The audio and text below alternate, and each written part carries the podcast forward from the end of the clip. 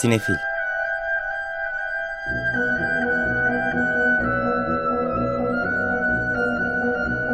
Hazırlayan ve sunanlar Melis Behlil ve Yeşim Burul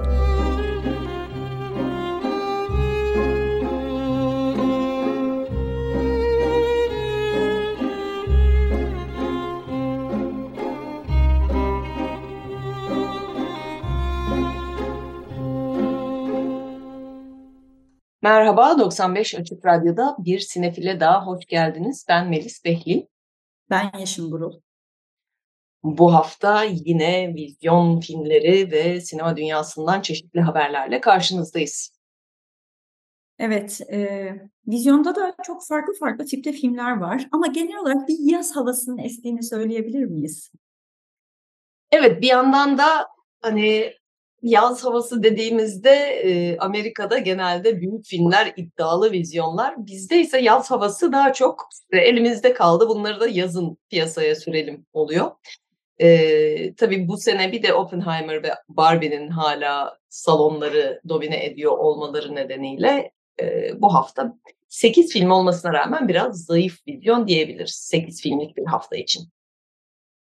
Evet, e, ilk e, Bahsetmek istediğimiz film ise e, açılışını e, Venedik Film Festivali'ne yapan, daha sonra Toronto'ya giden, çeşitli festivalleri dolaşan Les Enfants des Autres, Başkalarının Çocukları, Rebecca Zlotowski'nin son filmi. Başrollerde Virginie Efira, Roche Dizem, Chiara Mastroianni yer alıyorlar. Ufacık bir rolle fragmanı görenler olduysa orada da vardı. E, Frederick Wiseman da var meşhur belgesel yönetmeni. E, ben acaba yanlış mı görüyorum dedim fragmanı izlerken ama e, bir doktor rolünde e, yer alıyor kendisi de. E, Virginie Efira geçen hafta da başka bir filmi vizyona girdi. E, Paris Hatıraları yanlış hatırlamıyorsam. Ee, onunla Sezar almıştı. Buradaki rolüyle e, Lumière ödülünü aldı geçen sene. Yani geçen sene Virginie Efira'nın senesi olmuş.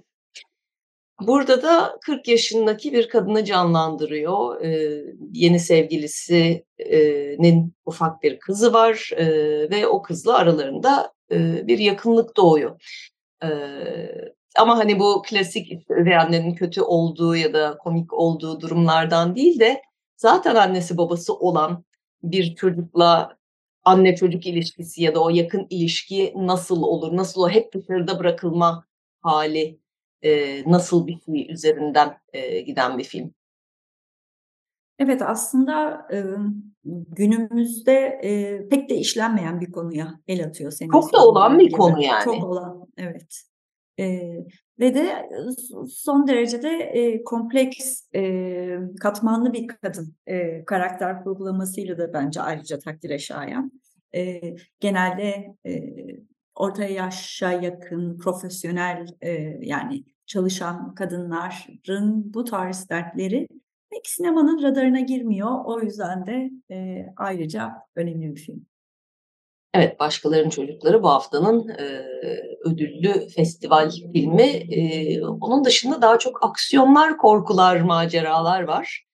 Bunların başında da e, tanınmış bir e, ekibin geri dönüşü geliyor. Teenage Mutant Ninja Turtles Mutant Mayhem. Ninja kaplumbağalar mutant kargaşası. Bu böyle şey bir seri. Direkt kafamda e, müziğini çalmaya başladı serilerden biri. Bizim e, hani şeyde televizyon e, dizisi olarak hatırladığımız e, pek çok insanın da o Teenage Mutant Ninja Turtles diye hani şey, şey olarak kalıyor ama e, bizden bir tık daha genç galiba. Çünkü hani hiç hakim değilim ve bir şekilde izlemedim hiç. O yüzden bu film hakkında mesela çok iyi çok iyi bir uyarlama. Belki de en iyi uyarlama diyorlar ama neyi nereye uyarladıklarını bile anlamadık anlamadığım için açıkçası pek ilgi gösteremedim. E ben e, kardeşim ve kuzenlerimi sinemaya götürdüğüm için oradan gelme bir tedrisatı maliyebilirim. Ama bu sefer e, farklı bir görsellikle karşımızdalar. Onu da altını çizmek lazım. E, daha önce çünkü live action e, versiyonları da e, beyaz perdeye aktarılmıştı. Bu sefer e, animasyon ama çok e, böyle alıştığımız türde değil, e, birazcık daha farklı bir animasyon dili kullanıyorlar. O özelliğiyle de son dönem Spider-Man Örümcek Adam'ını da hatırlatıyor bana. E, bence şey stüdyolar birazcık artık e, sıkılındı. Eski o çok e, mükemmel ve hani Pırıl pırıl. pırıl pırıl şeyden. O yüzden birazcık daha elle yapılmış, o emeğin hissedildiği bir e, dünya yaratmaya çalışıyorlar. Bir taraftan hikaye olarak... Ama elle yapılmıyor. Yine bilgisayarla yapılıyor. Ya, Onu da söyleyelim. Bu arada Jeff Bro filmin yönetmeni. Bundan önce The Mitchells vs. The Machines'i yapmıştı ki e, beklenmedik derecede benim için eğlenceli ve e, çok da ilgi gören Oscar'larda da adı geçen e, bir filmdi. E, oradaki o yaratıcı görsel dili buraya da getirmiş. Evet, hem görsel dil açısından dediğin gibi çok yaratıcı ve farklı.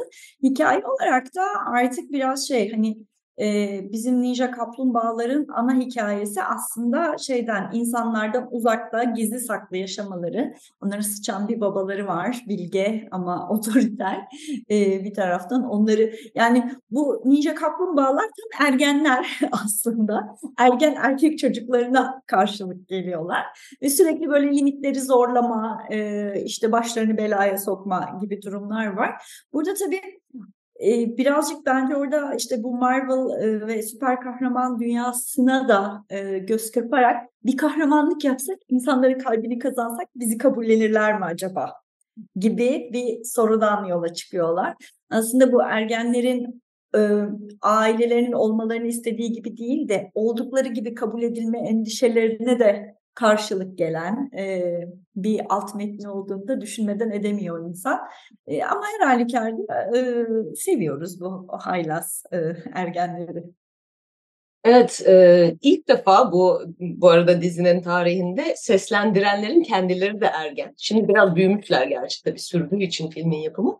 E, ama genelde hani yetişkinler seslendirir daha küçük karakterleri de. Burada hakikaten ergenler. Çok tanınmış isimler de değil. Micah Abbey, Shannon Brown Jr., Nicholas Cantu ve Brady Noon. E, İngilizce seslendirilen orijinal kadroda Rose Byrne'den Jackie Chan'e, Ice Cube'dan e, Giancarlo Esposito'ya ve senaryoda da ismi olan Seth Rogen'a kadar pek çok tanınmış isim, isim var. Tabii bizde e, dublajla oynayacak. Türkçe seslendirenler maalesef bültende adları geçmiyor. Evet, oldukça da dikkat çeken e, bir e, şey e, müzikal dünyası var diyebiliriz. Çalan müzikler de daha o yaş grubunun da sevdiği ve e, haleti ruhiyelerine karşılık gelen e, hip hop tarzında. Biz de programımızın sonunda size oradan bir seçme e, şarkılardan dinleti hazırlayacağız. Evet, hem o yaş grubunun sevdiği hem de onları belki sinemaya götürecek olan anne babalarının da gençliğine tekabül eden daha erken hip hoplar da var. Ee, o da iyi planlanmış bir soundtrack. Evet, bu haftanın bir diğer aksiyon filmi ise e, denizlerden geliyor. Mac 2 The Trench, Mac 2 Çukur. E, bu da e, bol efektli, canavarlı e, bir şey aksiyon gerilim filmi. Ben Wheatley yönetmiş. Başrollerinde Jason Statham, Jing Woo, Sofia Kai ve Paige Kennedy yer alıyorlar. Jason Statham şu anda yaşayan büyük aksiyon yıldızlarından biri diyebiliriz. Pek çok e, seride bugüne kadar e, yer aldı. E, ilk filmdeki The Meg'den 4 yıl sonra e, geçiyor bu filmdeki olaylar diyebiliriz. Meg, Megalodon'un kısaltması aslında. Dev köpek balıkları değil mi? Yanlış tarif Evet, etmiyorum. ve historik Mariana Çukuru'nun dibinde bir şekilde hayatta kalmış ve oradan çıkan. Ee, şimdi böyle Dinozorların korktuğu tek canlı. e, birden fazlası çıkıyor ve insanlara saldırıyor bu sefer. E, işte hafif komedi, e, mizah unsuru da barındıran çünkü bir hayli absürt bir hikaye ve filmler bunun farkındalar. E, Jason Statham'ın da iyi yapabildiği bir tonu. Çok ciddi görünüp bir yandan e, komediyi sürdürebilmek. E, bu yapımların bana ilginç gelen tarafı da Çin ortak yapımı. Ve de premieri de Çin'de yapılmış. Ee, evet, Çin, Hollywood Çin'le böyle e, ilk bakışta fark edilmeyen bir takım işbirlikleri yapıyor. Onları takip etmeyi ben e, bayağı önemli buluyorum. Çünkü e, çok büyükler. Hala böyle bir 10 yıldır Çin pazarı e, fethedilecek diye bekliyor Hollywood şirketleri. Hala tam olmadı. Yavaş yavaş Çinliler Hollywood'u e, fethediyorlar ama ilginç şeyler oluyor orada. Evet Amerikalılar, Çinliler derin sularda buluşuyorlar evet. diyebiliriz. Bir, bir Çin böyle... filmimiz daha var bugün. E, evet. Sonuna gelecek. Bir de bu bir, bir şey alt türüne de dahil olmuyor mu? Bu e, köpek balığı exploitation e, filmleri. Yani sömürü filmlerinin bir alt türü olarak köpek balığı filmleri diye bir şey var. Özellikle işte köpek balıkları izlemeyi, köpek balıklarıyla yüzme, fantastik kuranlar için de ilginç bir alt tür olabilir ama özellikle o şeyler e, iyice absürt olamayacak e, bir takım şeyler işte bayağı B film e, şeyinde estetiğinde yapılan bizim televizyonlarımızda da aslında ana akım kanallarda böyle gece yarısı sabaha karşı belli saatlerde döner bunlar. Amerika kanallarında da öyle oluyordu. Ben Amerika'dayken geceleri çalışırken bazen öyle filmlere de geliyordum. Yine evet, yani, bu arada filmi. yani şeyler de var. Bir de onun daha düşük bütçeli, daha basit olanları işte birkaç hafta önce vardı Avustralya'dan gelen bir e, köpek balığı filmimiz. Tabii bunların arasında Sharknado'yu da saymamız lazım. E, şey fırtına ve köpek balıklarını birleştiren e, Hortumla gelen köpek balıkları. tepeden gelen köpek balıkları. E, evet öyle hakikaten çok da yazıldım bu konuda bilmiyorum. E, köpek balığı alt türü olarak. Tabii Jaws'la başlayan diyebiliriz herhalde. Kesinlikle. Evet bu hafta e, başka filmlerimiz de var ama hani ne kadar e, vakit ayırmalıyız onlara çok emin değilim. Evet, kısa kısa söyleyecek olursak bir korku gerilim daha var. Ee, ormanda bir kulübede yaşlı adama denk gelen e, kaybolmuş genç adam hikayesi. Old Man, nefes alma. Ama burada hangi taraf hangi tarafı tuzağa düşürüyor biraz belirsiz. Lucky McKee yönetmiş. Stephen Lang ve Mark Center başrollerde. Bir böyle gençlik romans filmi var. See You on Venus, Venüs'te görüşürüz. Ee, güzel İspanya manzaraları eşliğinde e, biyolojik annesini arayan genç bir kız ve ona eşlik eden yakışıklı bir oğlan. Ee, bizim komediler yetmedi herhalde bir de Mısır'dan komedi geliyor bu hafta ya da Türkiye'de yaşayan Arap izleyiciye yönelik bir hareket mi bu onu da e, düşünebiliriz belki. Beit el Rubi, Rubi'nin ailesi, e, o da Mısırlı bir ailenin maceraları. Ama görebildiğimiz kadarıyla hani festivallerde oynamış da uluslararası tanınırlığı olup da bize gelen bir film değil. Hani bizdeki popüler komedilerin bir e, Mısır versiyonu. Sonuçta Mısır'ın da e, 50'ler 60'lardan beri Türkiye'ye aslında gayet yakinen gelip giden bir e, güçlü film endüstrisi var. Belki tekrar böyle bir yakınlık kuruluyordur. E, bir cin filmi tabii ki Mir Anka. Bir de demin dediğimiz Çin'den animasyon var. Orman Çocuğu Güç Uyanıyor. Evet. E, bir de belgeselimiz var değil mi? O aslında e, sadece Trabzon'da var bu hafta. Hmm, peki. E, daha sonraki haftalarda e, Türkiye genelinde gösterime girecekmiş. Trabzonspor'un hikayesini anlatıyor. İnadına evet, o 2021-22 sezonundaki şampiyonluğun aslında hikayesi. Ee, o dönemki şampiyon kadro ve yönetimli röportajların yer aldığı. Evet, bu, bugün itibariyle Trabzon'da gösterimde 15 Eylül'den sonra da Türkiye'de genel gösterime girdiğinde tekrar bahsederiz. Bir yandan tabii pek çok başka gösterim de devam ediyor. Sinemateki sık sık duyuruyoruz. Ee, yaz için onlar da Kalamış Parkı'na taşındı. Ee, bu hafta pazar akşamı Frank Capra'nın klasiği It's a Wonderful Life, Şahane Hayat var. Haftaya çarşambada Giuseppe De Santis'in Silvana Manganoğlu e, Acı Pirinci gösterilecek. Ayrıca Enka'da, e, Beykoz Kundura'da, Akmerkez'in e, orta üçgeninde, Bomontiada'da, Küçük Çiftlik Parkı'nda ve başka mekanlarda yazlık açık hava sinemaları devam ediyor İstanbul'da.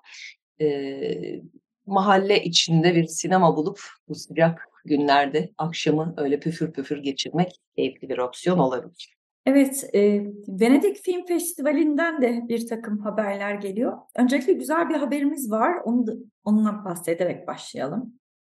Evet, zaten Orizzonti'de iki film olduğunu Türkiye'den söylemiştik ama bir de e, VR yarışma bölümünde proje var. Venice Immersive bu genişletilmiş gerçeklik XR bölümü Venedik'in. Venedik bu konuda en öncü festivallerden biri oldu. epey bir süredir böyle ayrı bir bölüm yapıyorlar ve ayrı bir adada bunun ayrıca yeri var. Bu sene 28 proje yarışıyor ki bunların arasında bir saatlik bir Artman Animation projesi de var. E, yani daha böyle ana akıma yakın ama e, sanal gerçeklik içinde geçen. E, ve bunların arasında biri de Shadow Time, Deniz Tortun ve Sister Sylvester'ın birlikte yazıp yönettikleri bir sanal gerçeklik projesi. Ee, geçtiğimiz sene kısa belgeselleri Our Ark pek çok ödül toplamıştı. İstanbul Film Festivali de dahil olmak üzere. E, bu sefer de e, yine iklim krizi ve teknoloji ilişkisi üzerine e, VR içinden düşünmeye devam ediyorlar. Deniz Tortum zaten Türkiye'de bu konuda en e, fazla çalışma yapan isimlerden biri. Onları da tebrik ediyoruz. E, Venedik haberlerini onlardan bekliyoruz. Venedik'ten bir haber daha var. Oradan da zaten her hafta biraz biraz raporladığımız grev konusuna bağlanacağız. Çünkü Venedik'in açılış filmi değil. Evet. E, neden değişti? Tabii yine grevden dolayı değişti diyebiliriz. Evet, geçtiğimiz haftalarda e, açılış filmi olarak Luca, Guadagnino'nun e, filmi olacağı duyurulmuştu. Challengers adında e, Zendaya'nın başrolde olduğu tenis hikayesi. E, ancak tabii yazarlar ve oyuncular grevi başlayınca Amerika'da oyuncuların da çoğu Amerikalı olunca filmdeki e, ve tabii promosyon için gidemeyecekleri için yapımcılar filmi çekmiş. Hatta e, sonbaharda gösterime sokacaklardı. Onu gelecek seneye atmışlar. Şimdi Oscar'ların ne olacağı belli değil. Bizim burada Oscar şansımız var. En iyisi 2025 ödüllerine bırakalım diye düşünüldüğünü tahmin ediyoruz. Onun yerine İtalya'dan bir film, Eduardo De Angelis'in yönettiği Comandante e, açılış filmi olacak Venedik'te. E, Salvatore Todaro'nun gerçek hikayesi e, bir e, kaptan kendisi. E, anlaşılan böyle biraz son dakika e, seçkisi oldu. O piyangoda e, bu filme vurdu. Bir İkinci Dünya Savaşı hikayesi Venedik'in e, açılış filmi oldu. Evet, Venedik'ten grev hikayelerine geçecek olursak, grev son sürat devam ediyor diyebiliriz aslında. Ee, hem Los Angeles tarafında hem New York tarafında her gün ünlü oyuncular e, şeye, direnişe katılıyorlar aslında. O picket line dedikleri. Ee, bir de tabii bu işin şey tarafı var, e, finansal tarafı var. Yani hem e, greve fiili olarak katılmak önemli ama bir taraftan da özellikle zor durumdaki e, oyuncuları ve yazarları desteklemek de çok önemli. Bu yüzden e, bir de tabii Hollywood'un çok kazananları var. Çok çok kazananları var. Onlar şimdi e, şeyler e, bağışlara başlamışlar. E, ve de yani yüksekten açmışlar. Direkt 1 milyon dolar veriyorlar. E, evet. Bunu verenler arasında George Clooney var, Meryl Streep var, Matt Damon var e, ve onların da Dwayne Johnson'ın The Rock'ın yolundan gittiklerini söylemek lazım. Evet geçtiğimiz haftalarda da söylemiştik. Yani bu grev sonuçta bu milyoner oyuncular daha fazla milyon kazansın diye değil, e, oyunculuktan hayatını kazanmaya çalışıp onu da onu bile yapamayan, yapamayacak hale gelen oyuncuların e, koşullarını düzeltmek için her şeyden önce Zaten e, bir vakıf varmış e, bu Oyuncular Birliği'ne bağlı e, doğrudan parçası olmasa da onların kurduğu ve e, zor durumdaki oyunculara destek vermekmiş bu vakfın görevi. İşte o vakıf üzerinden böyle zaten oraya başvurular gelmeye başlamış e, iş bulamayan haliyle çalışamayan oyuncular tarafından. E, tabii biz hep oyuncular ve yazarlar diyoruz ama herkes var. Çünkü prodüksiyonlar durduğu için e, doğrudan maaşlı çalışıyor olmayan e, freelance çalışan ki sektörün çoğu zaten freelance çalışıyor. E, bütün işte makyajcılar, kostümcüler, prop yapanlar, şoförler hani e, çok da bir yandan sadece bu grupları etkilemiyor. Bütün sektörün e, sektöre destek veren endüstrileri de etkiliyor. O yüzden de hani e, yapımcılar üstünde daha da belki büyük bir baskı oluşturup bir an evvel bir çözüme gitmek e, hedefleniyor. Bir de tabii e, şey tartışıldı biraz geçen hafta. Kimler çalışmaya devam edebilir? Çünkü özel izinle bazı prodüksiyonlar devam edebiliyor. Orada da e, daha çok bağımsız yapımcılar bunu yapabiliyor. AMPTP'nin parçası olmayan bu görüşmelerde olmayan bağımsız şirketler. Ama onlar da e, sendikaların talep ettiği koşullara uyarak ancak bu izni alabiliyorlar. Yani zaten sendikaların biraz da şöyle bir hedef varmış orada. Sendikaların büyük stüdyolardan istediklerini küçük bağımsız yapımlardan da istiyorlar. Onlar bunu karşılayabilirse izin veriliyor ve pek çok yapıma da izin verilmiş durumda. Bu bir yandan da şu demiş oluyor stüdyolara. Bu ufacık şirketler bile bizim istediğimiz bu koşulları kabul edebildiğine göre siz o milyonlar milyonlar ve milyarlar kazanan stüdyolar olarak siz de bir zahmet bu koşullarla bizi çalıştırabilirsiniz. Buradan tabii şeye geçmek istiyorum ben. Geçtiğimiz hafta içerisinde Türk sinemasının en önemli senaristlerinden birini kaybettik. Safa Önalı 92 yaşında e, hayata veda etti ve hani e, Amerika'daki grevden Safa Bey'e geçiş bence çok önemli. Çünkü 92 yaşında aramızdan ayrıldığında e, Türkiye'de sinema sektörü için en çok mücadele etmiş isimlerden biri olarak kendisinin de ifadesiyle bir emekli maaşı yoktu, bir güvencesi yoktu. E, Türkiye sinemasına kazandırdığı birbirinden önemli eser, e, vesikalı yarın bile tek başına yeter. Demek Olsa yeter evet. Yani e, doğru düzgün bir telif ödemesi almayan e, o şey senaristler de 295 senaryo. İnanılmaz hani, bir rakam. Ve buna rağmen kirada oturuyorum diyordu kendisi de bizzat. Yani e, hakikaten neden örgütlenme önemli, neden sendikalar önemli, neden e, grev e, ve aksiyon almak önemli. E, bence Safa Bey'in hayatı bunun en güzel e, göstergelerinden biri. E, kendisini hakikaten vefayla analım. E, tüm sevenlerinin başı sağ olsun, Türkiye sinemasının başı sağ olsun. Bize inanılmaz filmler bıraktı. O 300 e, küsur senaryodan dediğin gibi çok büyük başyapıtlar var. Kendisinin arkasından e, Atlas 1948 sinemasında bir anma töreni gerçekleştirildi. E, cenaze töreninden önce çok sayıda oyuncu e, ve sinemacı da e, katılmış. E, gerçekten başımız sağ olsun, sinemamızın başı sağ olsun diyorum. Evet, Bülent Oran'la beraber e, o Yeşilçam'ı ayakta tutan iki isimden biriydi. Senaryo açısından ikisi de artık aramızda değiller. Evet. E, bu da tabii şey yani e, genel olarak ülkece ayıbımız e, Sefa Ünal'ın e, ve diğer sinema emekçilerinin bu koşullarda yaşamaları ama bundan sonra bir şeyler değiştirmemize engel olmamalı. Amerika'daki bütün bu mücadeleden ve direnişten de bir şey almamız gerekir diye düşünüyorum. Feyiz almamız gerekir diye düşünüyorum. Ee, geçen e, duyduğuma göre aslında Türkiye'deki senaristler de yavaş yavaş örgütlenmeye başlayıp özellikle bu e, dizi yazarlarının e, yazdığı diziler yurt dışında da gösterilmeye başlandı. Oradan da ciddi bir gelir artık ortaya çıkmaya başladı. Bildiğim kadarıyla senarist bir de e, senaryo yazarları birliği de oradan da senaristlere bir telif payı gelmesi için girişimlerde bulunuyor.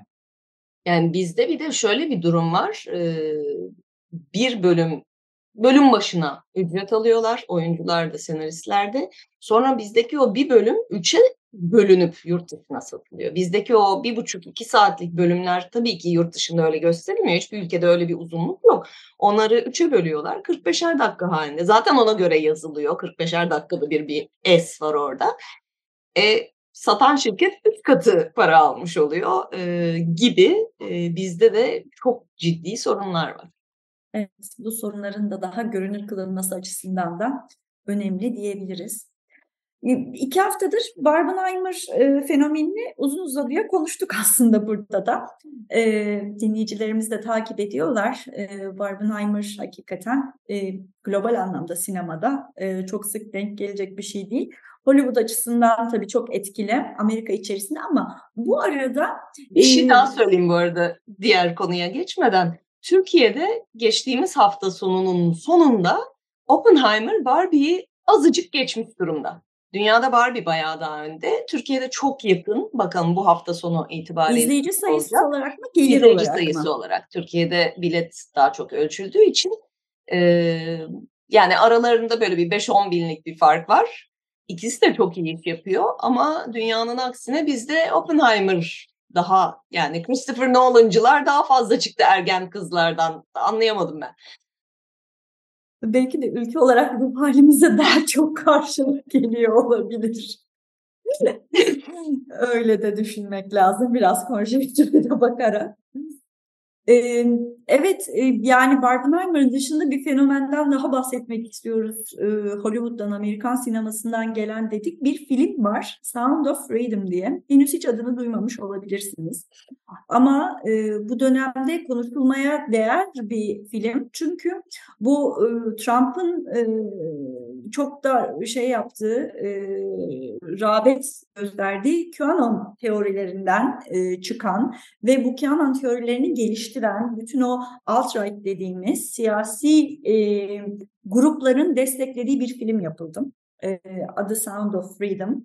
E, özgürlüğün sesi gibi çevirebiliriz sanıyorum. E, böyle konu olarak işte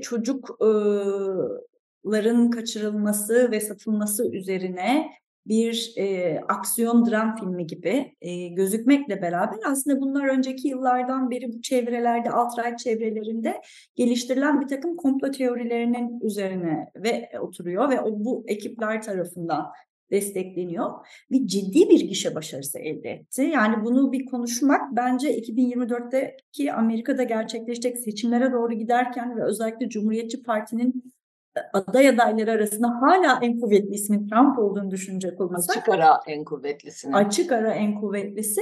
O açıdan Sound of Freedom'ın bu e, gişe başarısı da bence yani Barbenheimer'ın e, gölgesinde kalmamalı. Bunu ayrıca bir konu olarak ele almalıyız diye de kendi aramızda konuştuk.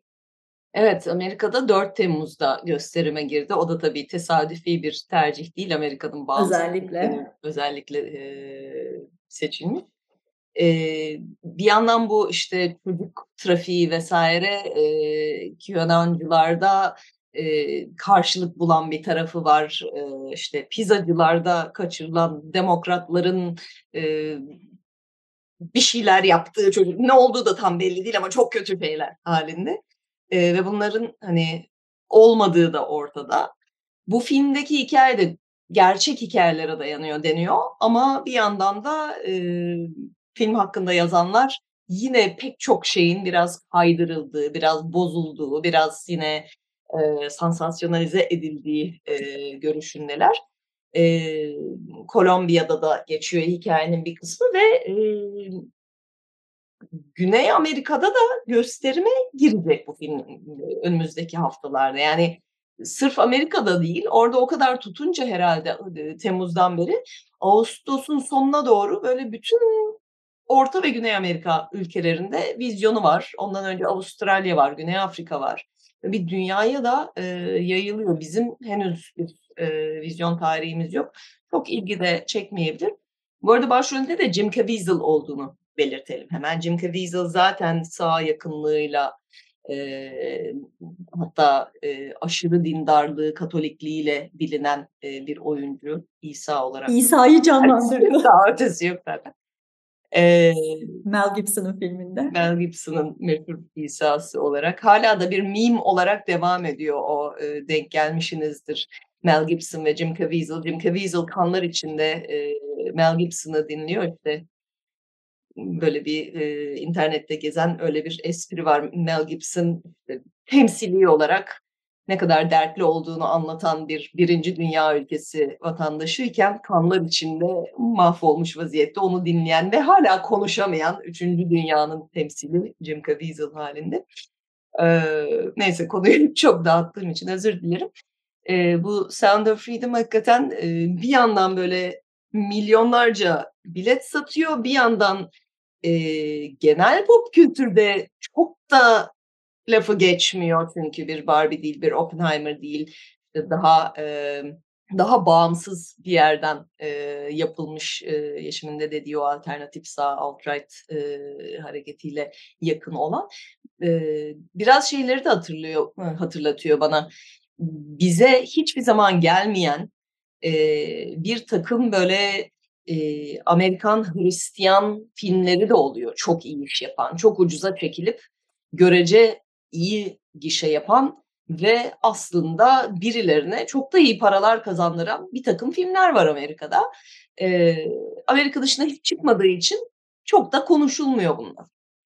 Arada bir şarkıları Oscar'larda aday oluyor. Şarkıları aday oluyor falan. Öyle duyuyoruz genelde adlarını zaten. Bu filmde kendini öyle bir filmmiş gibi konumlandırıp ama aslında arkasında bambaşka bir siyasi ve aslında ekonomik yapı barındırıyor. Ee, daha farklı. O yüzden son dönemde Amerika'da tartışılan şeylerden biri de birazcık daha hani sinema ve sinema eleştirisi özelinde bakacak olursak herkes Barbenheimer'la o kadar e, kafayı yemiş durumda ki bir noktada bu filmin e, eleştirilerinde bu filmle ilgili çıkan yazılar arka planından nedense bahsetmeyen de bir dolu ana akım mecrada yazı çıktı. Bu da ciddi anlamda eleştiriliyor. Yani New York Times'ından vesairesini bu filmi bahsederken arkasında böyle bir yapı olmadığını söylediğin zaman aa güzel işte hani şey bağımsız bir yapım işte şu üzerine hani iyi akıyor falan gibi hani cümlelerle halbuki burada aslında çok ciddi bir propaganda makinesinin işlediğinin altında çizmek gerekiyor. Yani o kadar masumane hani bir yani öyle kendi kendine yapılmış bir film değil. Bütün bu isimlerin bir araya gelmiş olması, bu işin PR'ını yapanların, yapımcılarının, ortak yapımcılarının işte Avustralya'da mesela vizyona gireceğini belirttin. Avustralya'dan vizyona sokan Dandy e, sinema e, zincirinin ortaklarından biri Mel Gibson mesela. Dolayısıyla hani bütün bu bağlantılar e, da bence önemli bu filmden bahsederken altını çizmemiz gereken şeylerden biri. Evet, e, muhtemelen Amerika'daki seçim haberleri arttıkça bu filmin adı da tekrar gündemimize düşer diye tahmin ediyorum. Ama bu haftalık artık haberlerimiz, konuşacaklarımız bu kadar. Ama daha önce de söylediğimiz gibi çalacağımız müzikler de var. Evet, e, haftanın Ninja Kaplumbağalar filminde kullanılan şarkılarla veda ediyoruz şimdi size. Herkese iyi seyirler. Teknik Masa'daki arkadaşlarımıza ve bu haftaki destekçimize de çok teşekkürler. İyi hafta sonları.